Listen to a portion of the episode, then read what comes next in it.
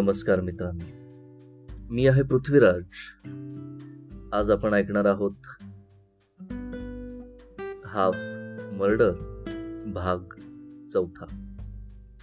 चला तर मग सुरू करूयात भाग चौथा.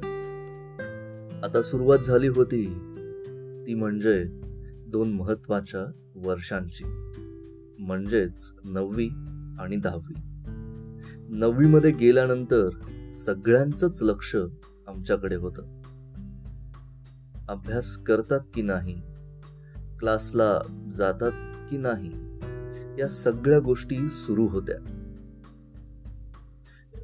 एका वेळी असं वाटत होतं की आम्ही नजर कैद झालोय की काय? पण दरवर्षीप्रमाणे आम्ही आमच्यातच हरवलो होतो. फुल दंगा मस्ती भांडणं शाळेतून पळून जाऊन मॅच बघणं हे सगळं काही सुरू होतं. माझ्या गँगमधल्या आमच्या चार जणांना सोडून बाकी कोणाचाच आवाज फुटला नव्हता. ना कोणालाही दाढी मिश्या यायची सुरुवात झाली होती. या वर्षात जरा आमचा दंगा जास्तच सुरू होता कारण कारण नवीन मुली आल्या होत्या. आणि आमचा आणि मुलींचा फारसा काही संबंध नव्हता. पण ज्या ज्या वेळी मुली आमच्या वाटेला जायच्या त्या त्यावेळी आम्ही सुद्धा मागे हटायचो नाही. कारण सगळ्याच मुली काही अभ्यासू नव्हत्या. त्यातलीच एक रोहिणी. तिचं आमच्याशी कोणत्या जन्माचं वैर होतं हे देवालाच माहिती. प्रत्येक वेळी मुलांनी काही केलं तर सरांच्याकडे जायचीच पण सरळ सरळ आम्हाला येऊन लढायची. पण आम्ही तरी काय करणार होतो म्हणा? ती एक मुलगी आमच्यावर भारी पडायची. गँगचा एक नियम होता. भले मुलगी आपल्यासोबत कशी पण वागू दे तिच्या अंगाला हात काय साध तिला शिवी सुद्धा द्यायची नाही. आणि हा नियम सगळे लोक अगदी तंतोतंत पाळत होते. त्यामुळेच की काय मला माझी गँग जाम आवडायची. नेहमी असं घडत होत. पण एक दिवस ती सुद्धा या सगळ्या गोष्टींपासून दूर राहू लागली. यंदाच्या वर्षी स्पोर्ट्स केळवकर्दी सहामाही परीक्षा प्रोजेक्ट या सगळ्या गोष्टी करणं आम्हाला भाग होत. कारण या सगळ्या गोष्टीमधूनच जास्त मार्क मिळणार होते. त्यामुळे या सगळ्या गोष्टीमध्ये आम्ही पूर्णपणे लक्ष देऊन काम करू लागलो. ते पण एक तास. हे काम केल्यानंतर आमच्या लक्षात आलं की आम्ही हे काम करण्या योग्य नाही. कारण गेली पाचवी ते आठवी पर्यंत असंच आम्ही मस्ती मजा करत सगळं काही केलं होतं. पण आता मात्र ती मस्ती आणि मजेचं फळ आमच्या पूर्ण न झालेल्या वया आणि प्रयोगवही बघून आम्हाला घाम फुटत होता. आता मात्र आमची चांगली चिरत होती. कारण कोणाला काहीच येत नव्हतं. ना कोणाला काय करावं किंवा आम्ही काय करतोय हे कळत होत. सगळे हे विसरून गेले होते की आपण आता शेवटच्या वर्षात आहे. अजून पण आम्हाला हेच वाटत होतं की आम्ही अजून बराच वेळ शाळेत आहे. पण नशिबाने आमची घ्यायचीच ठरवली होती तर मग काय होणार होत? चला इतिहासाचा तास सुरू झाला. सर वर्गात आले. शिकवायला सुरू केले. पण आम्ही मात्र अशा गुर्मीमध्ये होतो की काही विचारू नका. नेहमीसारखा दंगा आणि मस्ती या गोष्टीमध्येच अडकलो होतो. तास संपल्यावर सर वर्गातून बाहेर जाता जाता एक नजर आमच्याकडे टाकली आणि म्हणाले तुम्हाला आत्ता नाही परीक्षेच्या वेळी मजा दाखवतो. असं बोलून ते बाहेर निघून गेले. आता तास संपला होता. पूर्ण वर्ग शांत झाला. आमच्या गँगचं सुरू झालं. चला आता पुढे काय? कोणाचा तास होणार नाही. पोर्शन पण संपलेला आहे. तर आता उगाच बसून काय फायदा नाही. प्लॅन झाला. जेमतेम पैसे होते. प्रत्येकाने रणजितकडे सगळे पैसे दिले. आणि आम्ही शाळेतून पळून जाण्यासाठी आता सज्ज होतो. शाळेच्या मागच्या दाराने पळून जाणार असा प्लॅन होता. आधी अ वर्गातून ब वर्गात. मग सरळ ड वर्गाच्या गॅलरीतून बॅगा खाली टाकून मागच्या दाराने सरळ शाळेच्या बाहेर. वा चला. आता बाहेर आलो. नेहमीसारखं शाळेच्या जवळ असणारे एका ग्राउंडमध्ये आम्ही पोहोचलो. आणि तिथेच झाली व्यसनाची सुरुवात. त्या दिवशी काय झालं होतं माहिती नाही पण मी सुद्धा एक सिगरेटचा झुरका घेऊ का या विचारांमध्ये अडकलो होतो. माझ्या मित्रांनी सुद्धा घे रे काही होत नाही. आम्ही सुद्धा घेत आहोत ना? अरे पण मला या सगळ्या गोष्टींची सवय नाही. मला नको. तुम्हीच घ्या. असं बोलून मी बाजूला बसलो. पण म्हणतात ना संगत ही खूप वाईट असते. तसंच काहीस माझ्यासोबत सुद्धा घडलं.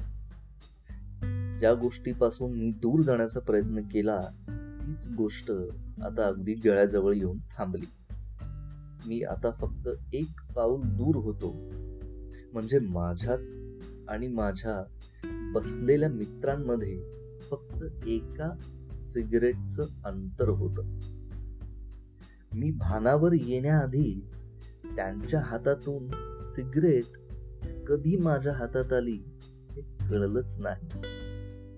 आणि न राहून मी तो सिगरेटचा पहिला झुरका घेतला. किती कडू लागला होता. मी लगेचच माझ्या मित्राच्या हातात ती सिगरेट देऊन टाकली आणि बाजूला बसलो.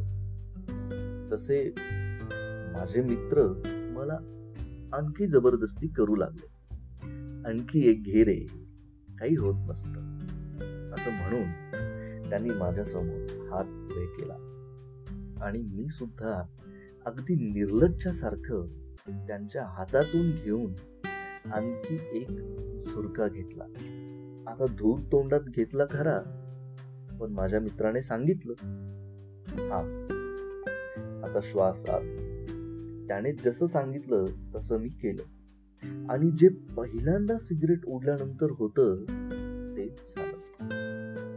ठसका आणि डोळ्यातून पाणी. डोळे लाल. जसं की एखादा व्यक्ती मार खाल्ल्यानंतर जसा बसतो तसा पूर्ण पंधरा मिनिट मी बाजूला बसलो होतो. आता खऱ्या अर्थाने सुरू झाली होती ती वाईट वळणाची वाट. कारण इथून पुढे आता असा एक प्रसंग येणार होता जो मी माझ्या आयुष्यात कधीही विसरणार नाही. कारण असे काही आता घडणार होतं की ते तुम्ही विचार सुद्धा करू शकणार नाही.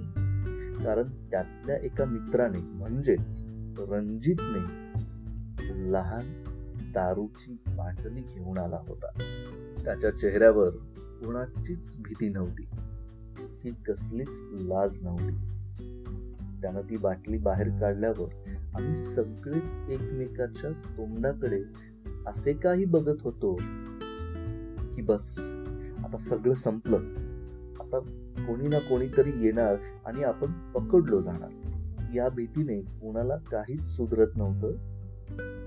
नेमके काय करावं आणि काय नको?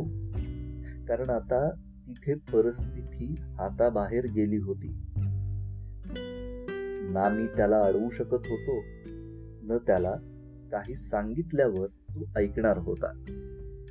तरी सुद्धा मी धाडस करून त्याला एक समजून सांगण्याचा अपयशी प्रयत्न केलाच. पण जे व्हायचं होतं तेच झालं. त्यानं काही माझं ऐकलं नाही. आणि त्यानं बाटलीचं टोपण उघडलं. बाप रे! काय त्या दारूचा वास होता. आयुष्यात पहिल्यांदाच एवढ्या जवळून वास घेतला होता. अगदी तो वास घशात लागत होता. हळूहळू आता तो वास डोक्यात जात होता. तसे त्याने टोपण उघडून बाजूला ठेवले. आणि पाण्याची बाटली बाहेर काढली. प्लास्टिकच्या ग्लासमध्ये आधी थोडी दारू ओतून त्यामध्ये पाणी घातले. असा त्याचा रंग बदलला होता. लालसर पिवळा असा काहीसा दिसत होता. आम्ही सगळे आता त्याच्याकडे बघत होतो. आणि त्याने तो ग्लास सरळ तोंडाला लावला आणि ग्लास अर्धा करून खाली ठेवला. आणि पट पटकन चार फुटाने खाल. आणि सुरू झालं ते म्हणजे दारू कोणती? दारूचे नाव हे ब्ल्यूबर्ड ही चाळीस रुपयाला एक नाईन्टी मिळते. आत्ता मी एक फोर्टीचा पेन भरला. जास्त भरला तर घशाला त्रास होतो. आणि उलटी येऊ शकते. तर नेहमी जास्त भरायचा नाही. आणि जास्त काही खायचं देखील नाही. अगदी थोडंच खायचं. आम्ही सगळे फक्त टक लावून त्याच्याकडे बघत होतो. तो काय बोलत आहे काय करत आहे याच्याकडे अजिबात लक्ष नव्हतं. आणि साहेबांनी आणखी एक बाटली काढली आणि आमच्यासमोर धरली. आणि ही तुमच्यासाठी. असं म्हणताच असं म्हणताच आम्ही भाणावर आलो. आता तुम्हाला सुद्धा माझ्यासोबत थोडी थोडी घ्यावी लागणार. आणि जो नाही बोलणार तो आजपासून आमचा मित्र नाही असं म्हणताच आम्ही पुन्हा शुद्धीवर आलो. आणि त्याला समजावून सांगत होतो. पण आता त्याचा काहीच फायदा नव्हता. कारण त्याला समजावणं हा मूर्खपणा होता. तो काही ऐकणारा नव्हता. आणि त्याच्या हातातून शेवटी आम्हाला बाटली घ्यावीच लागली. आता आम्ही तिघांनी सुद्धा ग्लास भरला होता.